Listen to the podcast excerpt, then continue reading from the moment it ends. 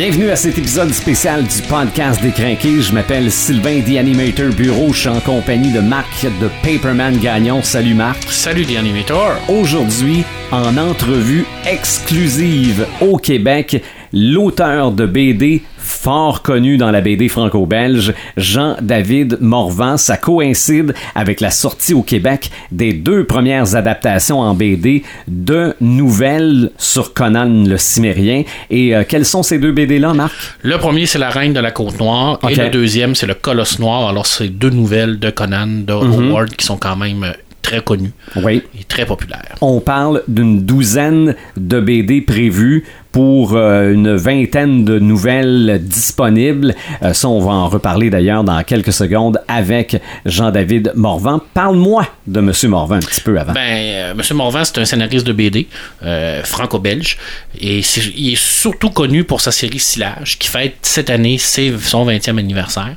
et dont on devrait avoir le 20e album. Mais il a fait beaucoup d'autres choses aussi. Il fait énormément de, de, de séries connexes aussi à ça. Et puis il y a beaucoup de, de, petites one-shots aussi que, que, fait à l'intérieur de tout ça.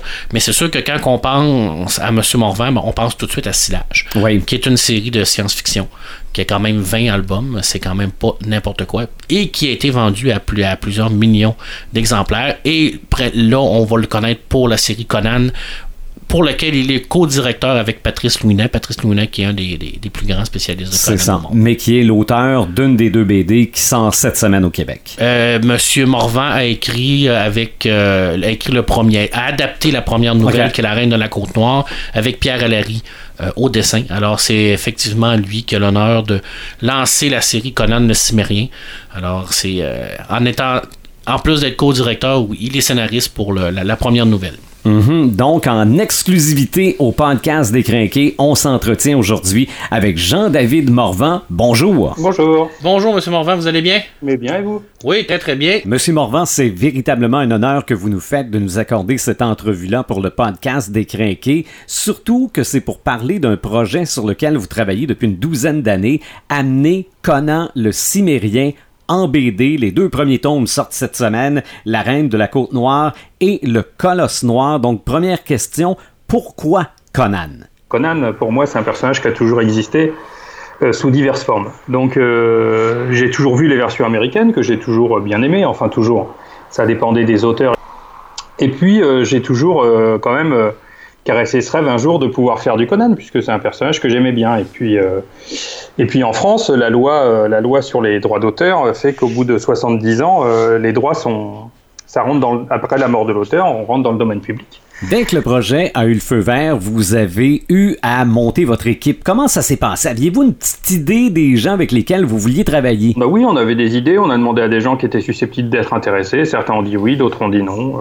Voilà, ça s'est fait assez naturellement. Pour la Reine de la Côte-Noire, vous faites équipe avec Pierre Allary. L'équipe qui se charge du Colosse Noir est Vincent Bruja et Ronan Toulot. Quelles autres équipes allons-nous découvrir dans les prochaines semaines? Le prochain, c'est, euh, ça c'est sûr, c'est, euh, euh, c'est, Anthony Jean et Mathieu Gabella. Après, on aura Robin Recht, qui en fait un, sera pour la fin de l'année.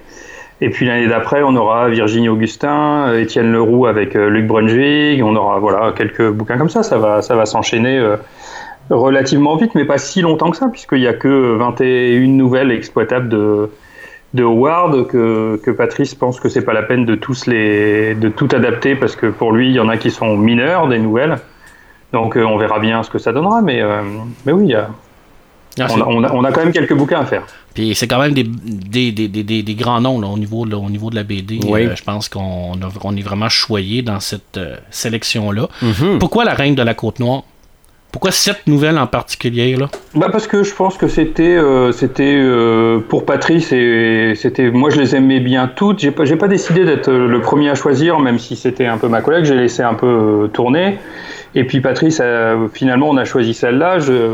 Et puis Patrice m'a dit c'est absolument celui qu'il faut faire en premier parce que ça introduit vraiment le personnage de Conan, etc. Donc, euh, donc voilà, c'est comme ça. Mais bon, c'était celle-là ou une autre. Hein, c'était.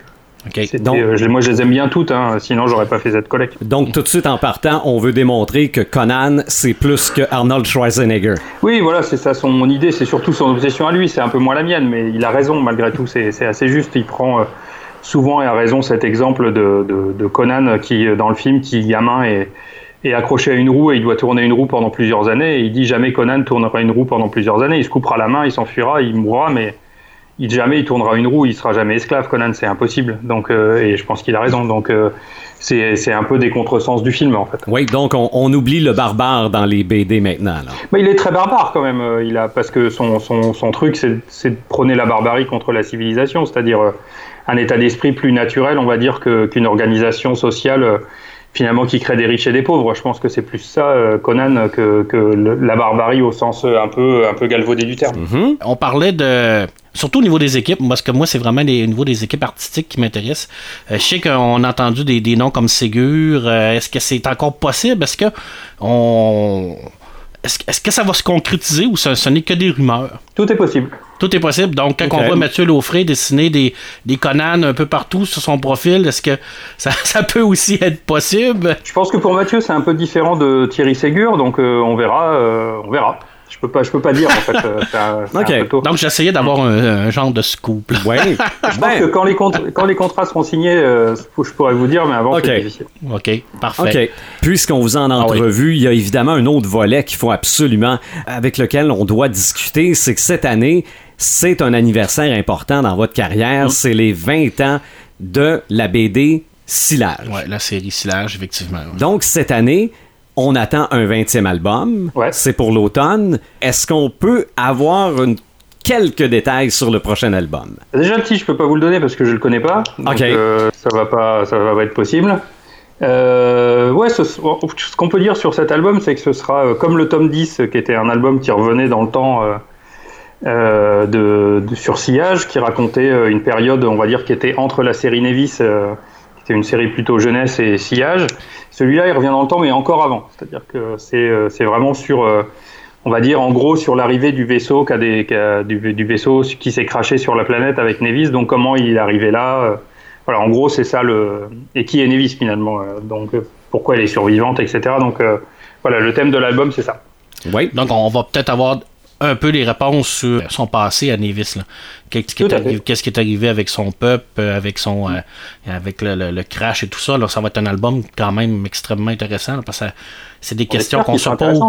Ah oui, en tout cas, mais c'est des questions qu'on se pose énormément depuis 19 mm. albums, savoir parce qu'on la voit, Nevis, on, l'a vu euh, évoluer tout le long de la série.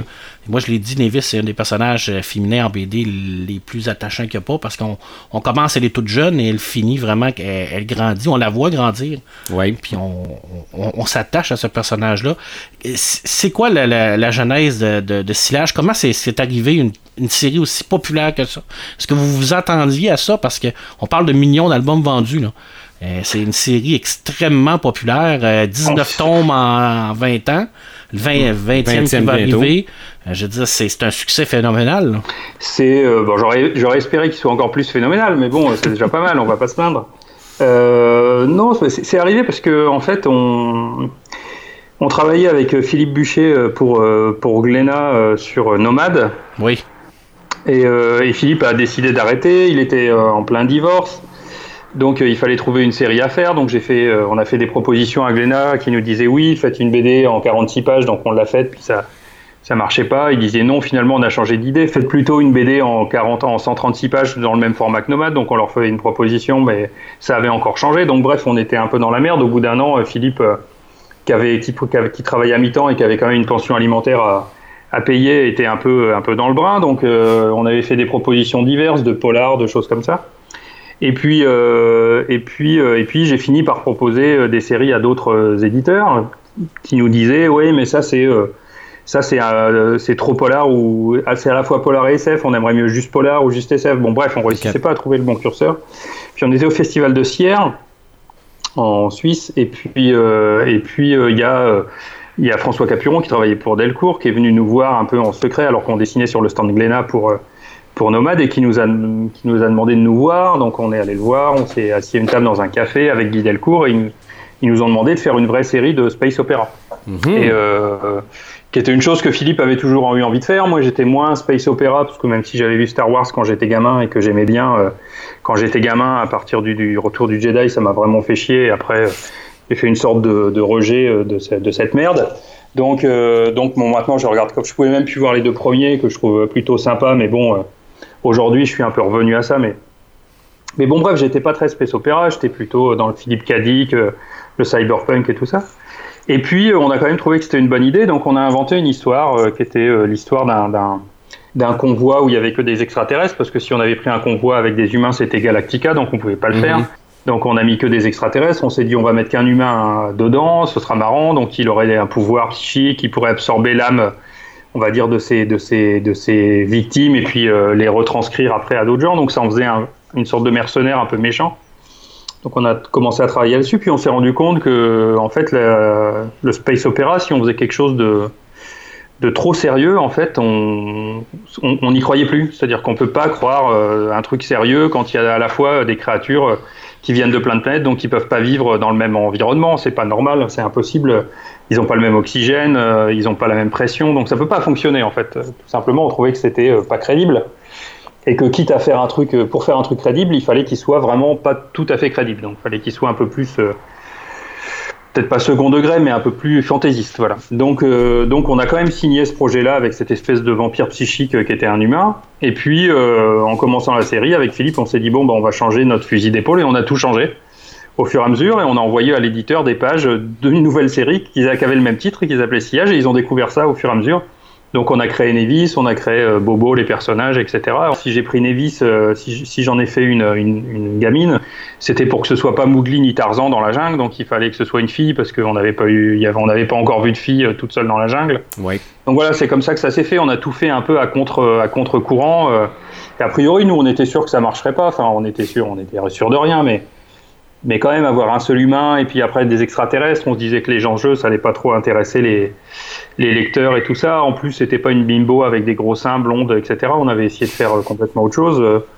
Donc, euh, donc voilà, puis finalement, ça a marché. Donc on a bien fait de. En plus, on avait décidé de, de changer à chaque fois d'univers, donc euh, de, de, surprendre les lecteurs pour nous surprendre nous à chaque fois, alors qu'on savait quand même que le succès d'une série, normalement, c'est de refaire toujours la même chose, parce que comme je dis souvent, les lecteurs, ils aiment bien être surpris une fois en général, après, une fois qu'ils sont habitués à la, une fois qu'ils ont une surprise, ils se sont habitués, ils ont pas envie que ça change, ils sont toujours là.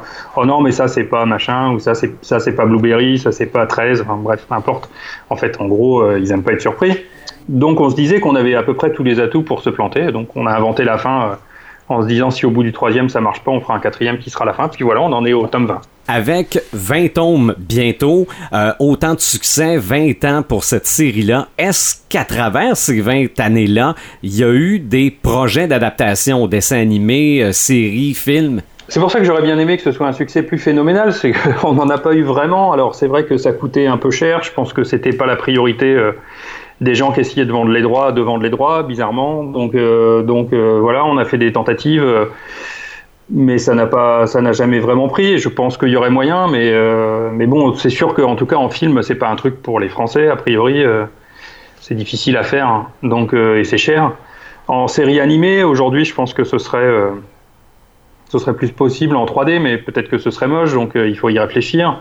Mhm. Après, euh, après, Philippe, il a toujours eu envie que ce soit un jeu vidéo, par exemple. Mais je pense qu'on n'a jamais été prospecté du côté des jeux vidéo euh, chez, les, chez, chez, nos, chez nos vendeurs de droits, donc, euh, donc on ne sait pas ce que ça donne. Donc, donc peut-être qu'on aurait dû s'en occuper nous-mêmes, mais, mais on a fait des albums. Moi, j'ai une question d'un auditeur qui m'a demandé une information par rapport à une de vos séries qui est Hercule avec Loki.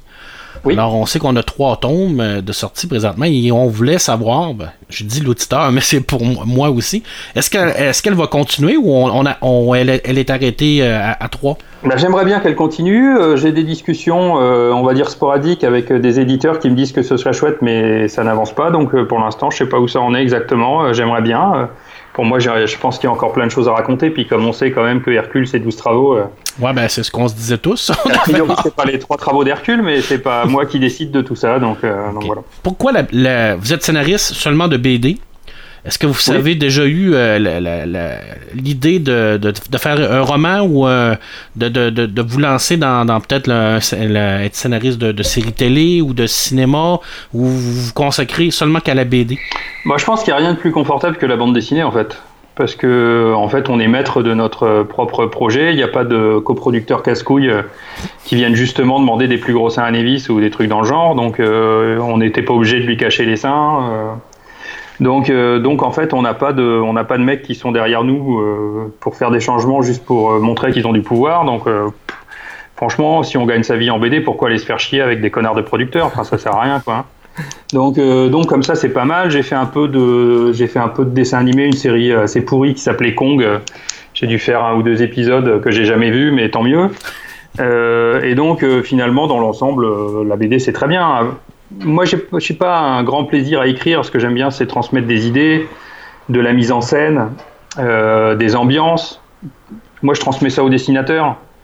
Et ça m'intéresse plus que, que, de faire des phrases. Je pense que je serais capable d'écrire mais un roman, mais mais la question, c'est est-ce que j'en ai envie? Et puis, je sais pas si j'aurais du talent là-dedans. Donc, euh, mais par contre, ma vraie force, euh, je crois, c'est les idées. Donc, euh, c'est comment je les transmets. Et pour ça, je suis quasi obligé d'écrire. J'ai pas encore de lien direct avec mes dessinateurs, mais j'aimerais bien. Ce serait pratique. Mais non. Donc, donc, j'écris des scénarios et, et ça me va très bien comme ça. D'autres projets, à part après Conan, Silage le 20e, est-ce que vous avez d'autres trop de choses sur le feu, d'autres euh, oui, séries? toujours un, peu de choses sur le feu parce qu'il faut quand même bien gagner sa vie, hein, vous savez ce que c'est. Donc, euh, non, mais là, en ce moment, j'ai un truc. je fais une série qui s'appelle Irena, qui est sur l'histoire d'une dame qui a sauvé 2500 enfants du ghetto de Varsovie, euh, qui marche pas mal. On était à Varsovie le mois dernier pour, pour le promouvoir et ça marche bien aussi là-bas. Donc, donc c'est bien, c'est une série jeunesse, mais pas seulement pour les jeunes, c'est intéressant ça c'est passionnant à faire. Euh, je, bah, je, continue des choses avec les photographes de chez Magnum Photo. Je fais, ouais, je fais plein de trucs, c'est bien. J'ai deux trois projets en route. Et puis euh, voilà, ça me réjouit. Monsieur Morvan, merci énormément oh, de vous, euh, de nous avoir donné de votre temps euh, pour une entrevue du côté québécois. Les deux premiers tomes de la série Conan sortent cette semaine et on va peut-être avoir l'occasion de se reparler des prochains tomes. On peut parler quand vous voulez. J'essaierai de me coiffer un peu mieux, mais comme on fait que le son, ça se voit pas. Ça, ça va très bien comme ça. Voilà, donc ça, ça fait l'affaire. Bonne journée. Merci beaucoup, Merci monsieur. à vous aussi. Ciao. Ciao. Ben, Marc, félicitations. Tu t'es pas évanoui. Non. Très content de l'entrevue qu'on vient de faire. Euh, exclusivité pour le podcast des Crinqués. Puis, euh, t'es en gros, euh, en grosse partie responsable des contacts aussi avec l'auteur et tout ça. T'as eu l'occasion de les voir, de les lire, les deux premières BD de Conan le Cimérien qui sortent au Québec cette semaine. T'en penses quoi? Effectivement, j'ai eu la chance de pouvoir les lire. Euh, ça fait quand même euh, pratiquement deux mois que je les ai lus. Donc, euh, ils n'étaient pas encore sortis en Europe et j'avais eu la possibilité de les lire. Parce que j'ai un monsieur X qui m'a. je vais, je vais l'appeler monsieur X. Un gentil monsieur X. Un gentil monsieur X qui m'a donné cette possibilité-là. Puis, je, pour ça, moi, j'ai été très choyé de pouvoir le faire. mais ma première impression, c'est que quand j'ai vu l'équipe qui tournait autour de cette euh, initiative-là, le fait que Patrice Louinet soit en arrière de ça, ben c'est, c'est, euh, comme une gage de qualité. Mm-hmm. Parce que Patrice Louinet, il, non seulement c'est un grand connaisseur de Howard, mais c'est aussi un amoureux de Howard. C'est quelqu'un qui veut le faire connaître, qui veut vraiment démystifier cet auteur-là, et effectivement qui veut vraiment faire connaître le Conan de Howard, et non le Conan qu'on connaît dans la culture populaire. C'est ça. Qui a été véhiculé par les films et par les séries Marvel. Il y a des, des années 70. Des années 70. et là, c'est pas une critique contre ces séries-là. Il y a eu des très très bonnes séries dans Marvel, mais c'est au niveau de, du fond qui, euh, qui ne respectait pas l'œuvre même de, de Ward. Et c'est, je pense que cette série-là va nous, donner la possibilité de, de voir vraiment comment Howard voyait son Conan, comment, comment il voyait son personnage. Parce que tu as lu Howard aussi, non? Oui, Howard, j'ai lu les, les, trois, les trois tomes qui ont sorti. Dans le fond, c'est les, les, recueils de nouvelles qui ont sorti chez Brackanon avec la nouvelle traduction et euh, qui a été organisé par Patrice Louinet. Alors oui, et j'ai lu le guide d'Howard de Patrice Louinet également. Alors oui, je me suis plongé là-dedans et c'est des très très beaux volumes d'ailleurs si vous avez la possibilité de, de, de vous les procurer pour vraiment avoir les vraies histoires d'Howard là avec aucune pollution de personne d'autre. Je reviens au BD. La, crainte que j'avais, c'était bien sûr cette comparaison avec l'époque de Conan, mhm. surtout au niveau graphique. Hein, c'est sûr que cette comparaison va toujours être là, avec ce que Bouchema a fait ou ce que Smith a fait. Il y a des gens qui vont dire Ouais, mais c'était plus beau dans le temps de Bouchema et tout ça.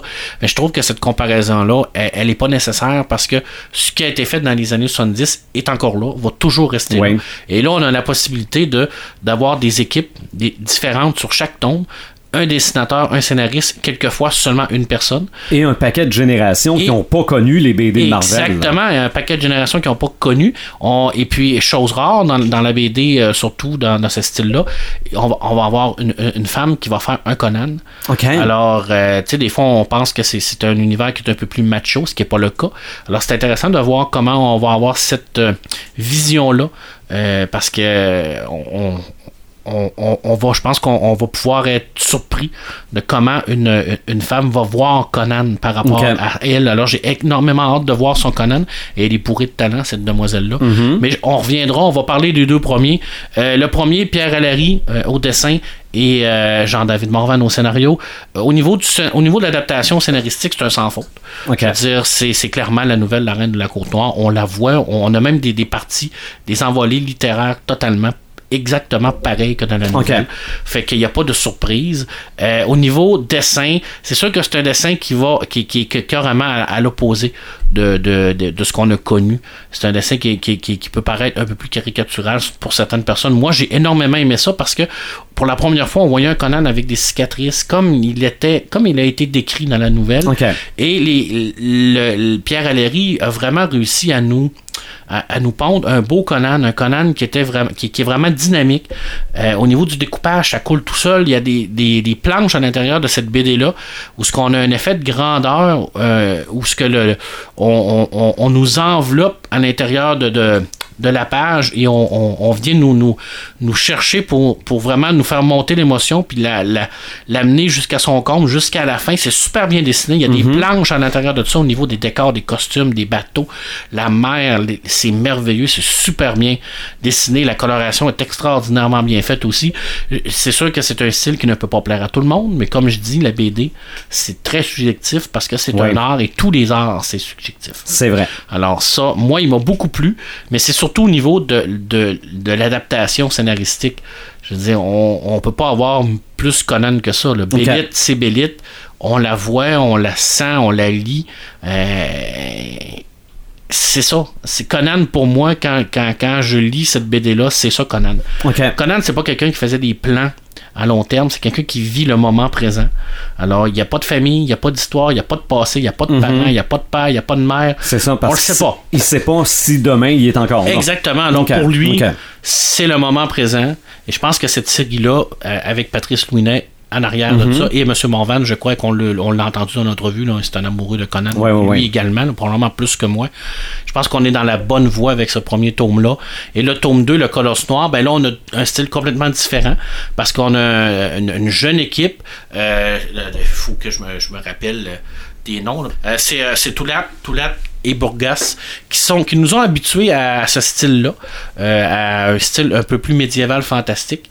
Et là, on a vraiment une des scènes de combat grandioses. Ce qu'on avait, un, ce qu'on avait un peu dans la Reine de la Côte Noire, mais c'est pas ce genre de nouvelles-là. Tandis que dans, la, dans les Colosses Noirs, ben Conan va devenir général. Il va être à la tête d'une grande armée, puis il va se battre vraiment avec des, des, des, grandes mhm. batailles. Alors, on a vraiment des, des, des, euh, euh, des, champs de, de bataille. On va voir ça par en haut. Ce qui est impressionnant dans cette BD-là, euh, tant au point de vue scénaristique qu'est encore une fois littéralement exact par rapport à la nouvelle. On, on a, pas de, on a aucune problématique avec mhm. ça, c'est super bien respecté. Au niveau de dessin, euh, tout là vient nous chercher parce qu'on a réellement l'impression de rentrer dans le dans l'histoire. On, on, on, sent le, champ de bataille, on, voit la douleur. C'est immersif. C'est très immersif. Et Conan, à chaque fois qu'il est là, il pète les pages. Il éclate de partout tellement il est charismatique, tellement il est bien dessiné. le visage, l'émotion, la sauvagerie, mais en même temps l'intelligence de Conan, tout est là dans cette BD-là. Je peux pas dire que j'en ai préféré un ou l'autre. Pour moi, c'est, c'est, pas une question de j'ai mieux aimé le tome 2 ou le tome 1. Je pense pas que je rentre là-dedans dans les 12 tomes et plus peut-être. Pour moi, c'est tous différents. Ça nous permet de mhm. voir une vision d'artistes différents. Et c'est, c'est la beauté de cette série-là. Et là, on a vraiment une vision complètement différente que du premier tome. Et les deux sont extraordinaires selon moi. Ces deux, c'est vraiment des belles adaptations de Conan. Et là, on rentre vraiment dans le vrai Conan. Selon moi, là, on tombe vraiment dans ce que Conan devrait être normalement, mais ce qui n'a jamais été. Euh, on l'a jamais vu comme ça, le Conan. Euh, on l'a toujours vu un peu plus caricatural. Euh, on parle de Conan le barbare et on se rappelle que Conan le barbare, dans les, dans les nouvelles de, de Howard, il n'a jamais été. Il n'y a jamais eu ce nom-là. Il n'y a jamais eu ce nom-là. Alors oui, c'est vrai, comme Morvan le disait, il est barbare. Je veux dire, dans, dans sa façon de faire, Mhm. mais c'est pas, n'est pas que ça. C'est ça, ben, tu l'as toujours dit.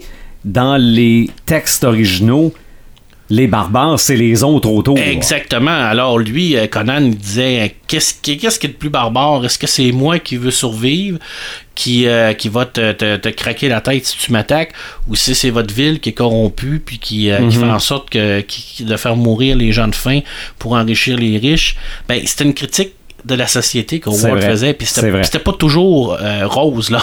Tu sais, je dire, Conan, il va pas dans la dentelle, mais je pense que dans les écritures de Howard non plus. Oui. Mais pour bien comprendre ça, euh, je finirai en vous disant, lisez le guide euh, de, de Howard de Patrice Mounet, puis là, vous allez vraiment voir à quel point cet auteur-là, Oui. qui, est, qui était méconnu en- aux États-Unis, qui a été connu en France en premier, puis euh, qui a eu ses lettres de noblesse plus tard, mais ça arrive souvent, ça, que les, les Américains ont des perles comme ça, puis qu'ils n'utilisent pas Lovecraft, Ok. par exemple, euh, et puis qui sont connus ailleurs.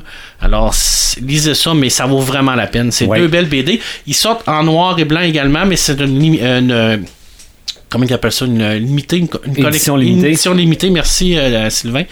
Je ne sais pas si vont être au, au, euh, au Québec. Parce que je pense que c'est un tirage très limité. Je pense qu'on parle de 2500 ou 5000 Ok. min- maximum. Mais la version couleur, qui va être la, la version normale, c'est quand même des, des belles BD. Je pense que ça va être 24,95. Alors ça va vraiment être euh, abordable. Pour la qualité qu'on a, la qualité de dessin, la qualité scénaristique, ça Oui. vaut vraiment la peine. Je pense que ça va être un événement de BD en 2018, ça va être cette série-là. Je pense que ça va faire, euh, ça va faire sensation, mais il va encore avoir, comme je l'ai dit, de la comparaison avec Ouais. ce qui a été fait dans le temps de Marvel. Et je dénigre pas ce qui a été fait dans le temps de Marvel. Au contraire, euh, Buscema et Smith ont fait des choses extraordinaires. Mais c'est autre chose. Mais là, on est dans une autre chose. Alors, ne boudez pas votre plaisir parce que vous vous dites c'est pas aussi beau que ce que Smith a fait. Non, allez au-delà de tout ça. C'est ça. La différence serait probablement comme le euh, film Dracula Oui, avec les Dracula de Bella Lugosi. exactement. Profitez de ça. Vous avez Ou Batman. cette- ou Batman. La série télé et les BD. Exactement. Profitez de cette opportunité-là qui nous est donnée par cette équipe-là qui aime Conan puis qui veut nous le faire découvrir sans dénigrer ce qui a été fait. Ah c'est ouais. absolument pas le but de cette série-là. C'est pas ça. Le but, c'est de nous permettre de voir Conan sous une vision différente, Mhm. avec des artistes différents à chaque tome. Et on est gâtés parce que les gens qui vont travailler là-dessus, c'est des gens c'est des grands artistes, c'est des grands artistes qui sont déjà établis, et d'autres, c'est des, des, des artistes qui commencent et qui sont déjà dans, dans les meilleurs de leur profession. Et on parle même de Thierry Ségur. Alors Thierry Ségur qui a fait les légendes des contrées oubliées, s'il ressort Thierry Ségur de sa retraite pour nous faire un Conan, je peux vous le jurer qu'on va avoir une fracture de la rétine, là, mais Ok. d'aplomb, là. Parce que cet homme-là, il, il n'a- jamais rien fait à part ce qu'il a fait avec les légendes des contrées oubliées, Mhm. mais il a du talent, je suis sûr encore qu'il a encore du talent. Alors, euh, je sais pas, j'ai essayé de, de, de, de le faire plier, Ouais. de lui demander d'avoir un scoop. Est-ce que, bon, est-ce que Ségur va être là? Il a dit peut-être. C'est ça. Euh, Parce que. Mais si ça avait été non, il aurait dit non. Il aurait dit non. la Ben, même chose euh, avec Mathieu Laufré. non, ah oui, c'est plus compliqué, mais il ferme ça. aucune porte. Alors, j'ai l'impression que On verra quand les contrats sont signés. qu'il a dit. Alors, Mhm. euh, je pense qu'il nous cache clairement des choses. Puis, euh, c'est Mais bien. c'est correct, là. C'est. Ben, c'est- on va avoir l'effet de surprise. Moi, je- c'est- que je- c'est c'est les affaires. Et de toute façon, ben, suivez notre page Facebook du podcast. Oui. Parce que si on a des nouvelles de cette série-là, s'il y a des d'autres signatures, s'il y a d'autres euh, tomes qui vont sortir, vous allez être informés parce qu'on va, C'est on va- sûr. on va faire le suivi. C'est sûr. Et on a eu le- l'opportunité, le- l'honneur de jaser avec Jean-David Morvan. Ce ne sera pas le dernier Non. auteur ou dessinateur. Il y aura d'autres invités aussi On au essaie, podcast on des c'est sûr. On se reparle très bientôt dans un épisode régulier.